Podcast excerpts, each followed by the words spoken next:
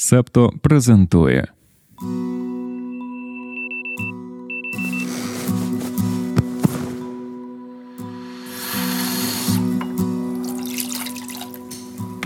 Понеділок, 11 вересня 2023 року. Ранкове допіо. Випуск 174.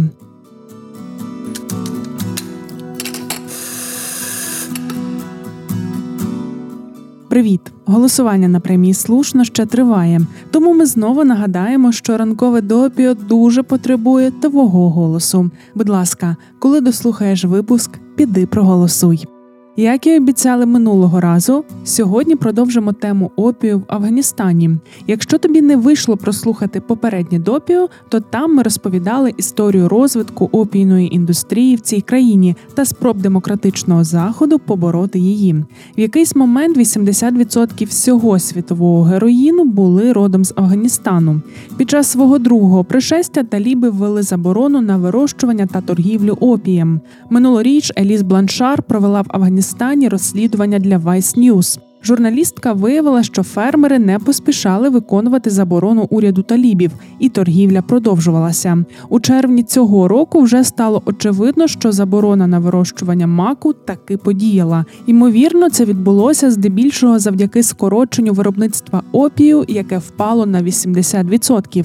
Як ми зазначали у попередньому випуску, західні країни, які роками намагалися побороти афганський опій, тепер дуже непокояться через антиопійну позицію Талібану тепер можливий глобальний дефіцит героїну. Здавалося би, це ж добре, але не все так однозначно. Є побоювання, що чим менше стає макових ферм, тим вища ймовірність глобального переходу від героїну до фентанілу у 50 разів сильнішого синтетичного опіоїда. Останні декілька років такі синтетичні речовини все частіше з'являлися в Європі, хоч і на дуже низькому рівні у порівнянні зі США. Все почалося з мексиканських картелів у 2010-х. Рішення почати змішувати фентаніл з поставками героїну було для світу торгівлі наркотиками неочікуваним, оскільки воно означало вбити частину свого ринку в США. Раніше головним принципом цієї індустрії був не вбити свого клієнта. З часом бухгалтери картелів ймовірно зрозуміли, що можна отримувати хороший прибуток від продажу дешевого та дуже сильнодіючого фентанілу, навіть якщо якщо щороку вбивати 70 тисяч із мільйона споживачів та споживачок героїну в Сполучених Штатах. А ще можна збільшити прибуток, вводячи фентаніл у більш соціально прийнятні сфери, наприклад, через опіоїдні таблетки. Продаж фентанілу спочатку поряд з, а потім все частіше замість героїну спричинив найбільш смертоносну в історії кризу передозування наркотиками. Тепер у деяких частинах США та Канади фентаніл повністю замінив героїн. Слухайся у статистику у США щороку приблизно 70 тисяч зі 100 тисяч смертей через наркотики пов'язані із синтетичними опіоїдами, здебільшого з фентанілом. У Канаді також різко зросла смертність від синтетичних опіоїдів. За межами Північної Америки присутність фентанілу та інших синтетичних опіоїдів на ринку героїну є відносно невеликою, оскільки його великі постачальники дійшли висновку, що Афганістан може запропонувати стільки справжньої речовини, що не варто турбуватися щодо її заміни на синтетику. Але ж тепер в Афганістані заборонили опій. Чимало урядів дивляться на північноамериканську кризу смерті від опіоїдів і розуміють, що в глобальному вимірі вона може сягнути величезних масштабів. І якщо по всьому світу замінити героїн синтетичними опіоїдами, це може призвести до того, що кількість смертей у США та Канаді буде виглядати невеликою. У США близько одного мільйона людей вживають героїн. У світі цей показник сягає 30 мільйонів. Більшість споживачів та споживачок цього наркотика живуть у бідності. Пол Гріфіц, науковий директор Європейського центру моніторингу наркотиків і наркозалежності, зауважує парадоксальну річ. Цитуємо. Це здається дивним, але щодо поширення синтетичних опіоїдів, то наразі висока доступність героїну можливо є захисним фактором. Кінець цитати. Девід Менсфілд, провідний експерт з торгівлі наркотиками в Афганістані, звертає увагу і на інші ризики, які несе за собою заборона на опій. Таке рішення Талібану, якщо його будуть дотримуватися протягом багатьох років поспіль, спричинить гуманітарну катастрофу та стрімке зростання міграції з країни. Вже зараз зростає кількість людей із сімей, що вирощували мак, які на південно-західному кордоні шукають пропуску до Європи. Продовження заборони також може призвести до політичної нестабільності. Деякі громади у східній провінції Нангархар вже чинили опір спробам Талібану забезпечити виконання заборони на опій. Щодо ризику глобального дефіциту героїну, то Менсфілд вважає, що через запаси опію заборона не відразу вплине на світові поставки. Протягом багатьох років афганські фермери виробляли опій в надлишку та ховали його на своїх фермах, оскільки знали, що він найбільш ймовірно тільки зросте в ціні, особливо якщо колись виникне дефіцит. Деякі фермери зберігають більше 500 кілограмів. Вони закопали їх у землі або заховали в своїх будинках. Коли минулого року оголосили про заборону на опій, і новина поширилася серед усіх фермерів у WhatsApp, всі обговорювали лише зберігання своїх запасів. Траплялися випадки, коли у фермерів хтось хворів, потрібні були гроші на лікування, і вони продавали, наприклад, мотоцикл. Він лише втрачатиме вартість, а опій її набиратиме. Завдяки цим запасам потрібен рік або два, щоб став відчутним вплив заборони талібів на поставки героїну до Європи. Відкритим залишається питання: а навіщо взагалі таліби вводили заборону? Можна, звісно, пригадати офіційне обґрунтування, про яке ми згадували в п'ятничному випуску. Мовляв, опій це шкідлива антирелігійна практика. Втім, кажуть експерти, релігійна версія можливо є лише обгорткою для політичного кроку. Логіка деяких талібів така така: ми закрили школи для дівчат. Міжнародна спільнота знову каже, що ми погані. Треба зробити щось добре для них. Вони не люблять наш опій, думають, що ми до наркотиків ставимося краще як до жінок. Заборонімо опій. Тоді зможемо просити про міжнародну допомогу, не обговорюючи таку нікому не потрібну маячню, як утиски жінок та права людини. Ми цілком собі уявляємо такий діалог між декількома талібами. Вони ще обов'язково в руках тримають автомати, а бесідують, сидячи на надувних качечках. Типові таліби.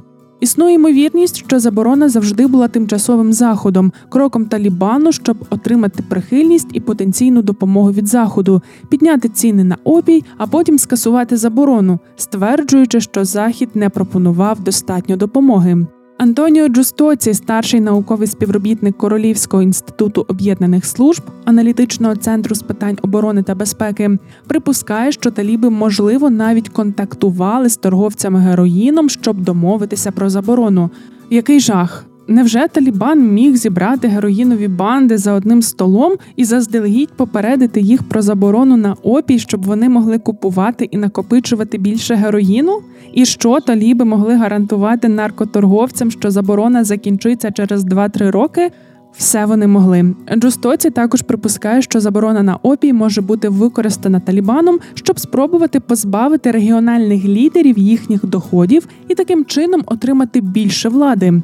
Талібам буде важко підтримувати заборону на опій, і, можливо, доведеться чекати декілька років поспіль, щоб виник дефіцит героїну. Але навіть гіпотетичний масштаб катастрофи у випадку, якщо синтетичні опіоїди все-таки потраплять до світових поставок героїну, означає, що цей сценарій не можна ігнорувати. Але от чи не можна зробити гірше своїм намаганням запобігти цій глобальній катастрофі? Вайс у своєму матеріалі припускають, що ніхто із західних урядів не наважиться сказати це вголос, але чимало з них можуть думати, що торгівля опіями в Афганістані є чимось на зразок необхідного зла. Чи є ймовірність того, що західні дипломати, побоюючись приводу фентанілу в Європі, можуть проводити таємні брифінги проти продовження заборони на опій? Джустоці вважає, що це мало ймовірно, але не неможливо. Не потрібно багато, щоб перебуваючи, так би мовити, за кулісами, заохочувати певний тип дискусії. Наприклад, раптом може з'явитися багато фінансування для детальних досліджень, які демонструватимуть негативний економічний вплив заборони опію на Афганістан. Кінець цитати. Минулого тижня Вищий адміністративний суд Франції підтримав урядову заборону носити абаю у державних школах. Абая це довга сукня, яку носять деякі мусульманки. Після рішення уряду організація, що займається захистом прав мусульманської спільноти у Франції, подала термінове клопотання до Державної ради, найвищого суду Франції, що розглядає скарги на державні органи. Організація закликала скасувати заборону, заявивши, що вона є дискримінаційною та може розпалювати ненависть до мусульман, а також расове профілювання. Своє рішення заборонити носіння абаї уряд мотивував тим, що такий одяг порушує принцип секуляризму або лаїсіте. Його зафіксовано у статті 1 Конституції Франції, яка перешкоджає релігійній участі в урядових справах, особливо релігійному впливу на визначення державної політики. Лаїсіте також забороняє втручання уряду в релігійні справи. Секуляризм у Франції включає право на вільне сповідування релігії. Юристи, які представляють мусульманську спільноту, наполягають, що абаю слід вважати традиційним одягом, а не релігійним. А заборона уряду також є сексистською, оскільки виокремлюють дівчат і націлюються на мусульманок африканського походження.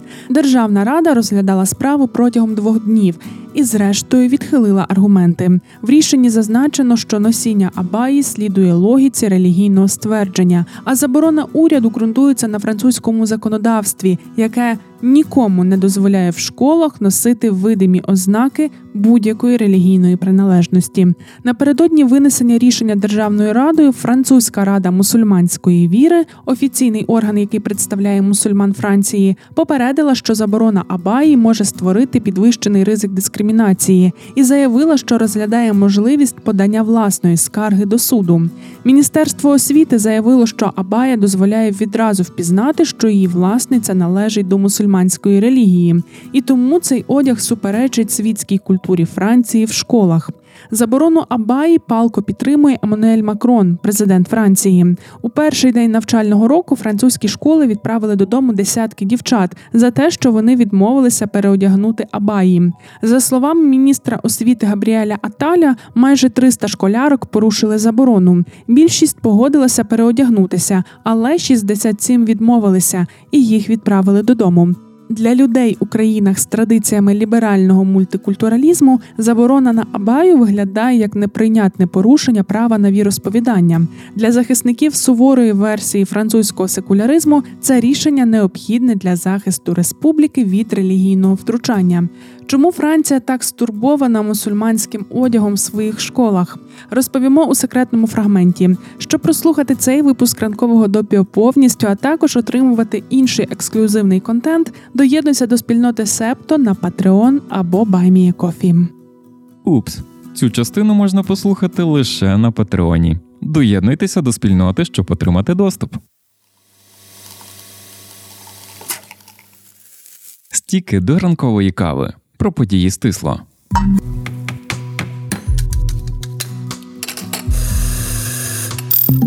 Верховний суд Мексики декриміналізував аборти по всій країні. Раніше процедура була легальною лише в деяких штатах. Тепер постанова суду робить аборти доступними в усіх федеральних лікарнях і гарантує, що медичні працівники та працівниці, які надають послугу переривання вагітності, захищені від судового переслідування. Минулого тижня тисячі людей вийшли на вулиці Пакистану, щоб протестувати проти подорожчання електроенергії, яка за останні три місяці вдвічі зросла у ціні. Протести, які подекуди переросли в насильство, вже спричинили тиск на тимчасовий уряд країни. Проте будь-які поступки вимогам людей можуть зірвати угоду Пакистану з МВФ, яка допомогла країні уникнути дефолту в червні. Минулого тижня Ілон Маск заявив, що у США доходи від рекламу у X, соціальної мережі, що раніше була відомою як Twitter, впали на 60%. Він звинуватив у цьому критиків. Експерти переконані, що все через нову політику модерації контенту, про яку компанія повідомила у квітні. Її назвали Свобода слова, а не охоплення. Політика передбачає, що тепер обмежують видимість публікацій, які її порушують, а не видаляють, як це було раніше. Тож бренди не хочуть ризикувати, щоб їхня реклама опинилася поруч з неприйнятним контентом, наприклад, антисемітськими висловлюваннями. У Європі тепер нова найдорожча компанія Nordisk – данська фармакологічна компанія, яка спеціалізується на лікуванні діабету та схудненні. Найпопулярніший бренд Nordisk – це Wegovy. Це протидіабетичний препарат семаглутид, який данська компанія розробила у 2012 році. Семаглутид використовують для лікування діабету другого типу, ожиріння та для довготермінового контролю ваги.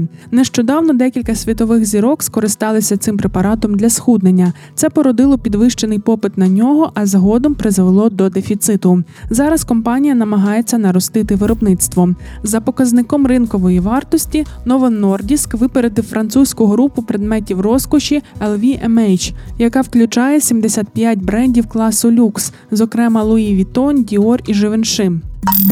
Подкаст Ранкове допіо за результатами двох тижнів голосування на премії слушно входить до трійки лідерів. Голосування триває до 15 вересня. Тож, дорогий слухаче, дорога слухачко, ти ще встигаєш віддати свій голос за улюблений огляд новин від Септо. Лінк на голосування можна знайти в описі до подкасту. У четвер юань, валюта Китаю, впав до 7,3 за долар. Це найнижчий показник за останні 16 років. Китайська економіка намагається оговтатися від постковідного спаду. Дані, опубліковані в четвер, показали, що експорт Китаю в серпні скоротився на 8,8% у річному обчисленні. Хоча це було покращення порівняно із липнем, коли відбулося зниження на 14,5%. У північно-корейському місті Хесан 25 тисяч людей змусили зібратися в аеропорту і спостерігати, як стратили дев'ятьох людей. Їхній злочин контрабанда яловичини. Дев'ятеро осіб керували незаконною мережею розповсюдження яловичини. Перед тим як розстріляти засуджених, представники армії провели спеціальний військовий трибунал. У канадському Ванкувері розвивається тренд на пожовклі та висохлі газони. Відсутність догляду за ними є навмисною та обґрунтованою, а не недбалістю. Провінція Британська Колумбія сильно страждає від лісових пожеж. Тож на початку літа почали діяти нові обмеження на полив. На початку серпня взагалі заборонили будь-який полив трави при житлових будівлях. На відміну від багатьох інших місць, у Ванкувері рівень невдоволення подібними регуляціями є значно нижчим. Містяни та містянки розуміють необхідність та нагальність таких обмежень і невідворотні відсутність кліматичної зміни, тож залишають свої насадження жовтіти. До цього року парки та громадські місця Ванкувера зберігали траву зеленою. За винятком мінімального поливу дерев і кущів задля усунення ризиків пожежі і збереження історичних дерев, місто повністю зупинило полив трави у своїх 250 парках і вимкнуло громадські водойми на кшталт фонтанів. Це був 174-й випуск ранкового допія. Його написала я, Дарина Заржицька, літературна редакторка Ангеліна Паращина, продюсер Антон Ткачук, музика та саунд-дизайн Тарас Галаневич, дизайнер Марк Мостовий. Сашко Монастирський обирає матеріали для ранкового допіо. Олег Левій займається промоцією в інстаграмі та Тіктоці, а Аня Ткачук в Телеграмі. Почуємося. Ви прослухали подкаст Ранкове допіо. Шукайте септо в соцмережах, діліться враженнями та розповідайте іншим.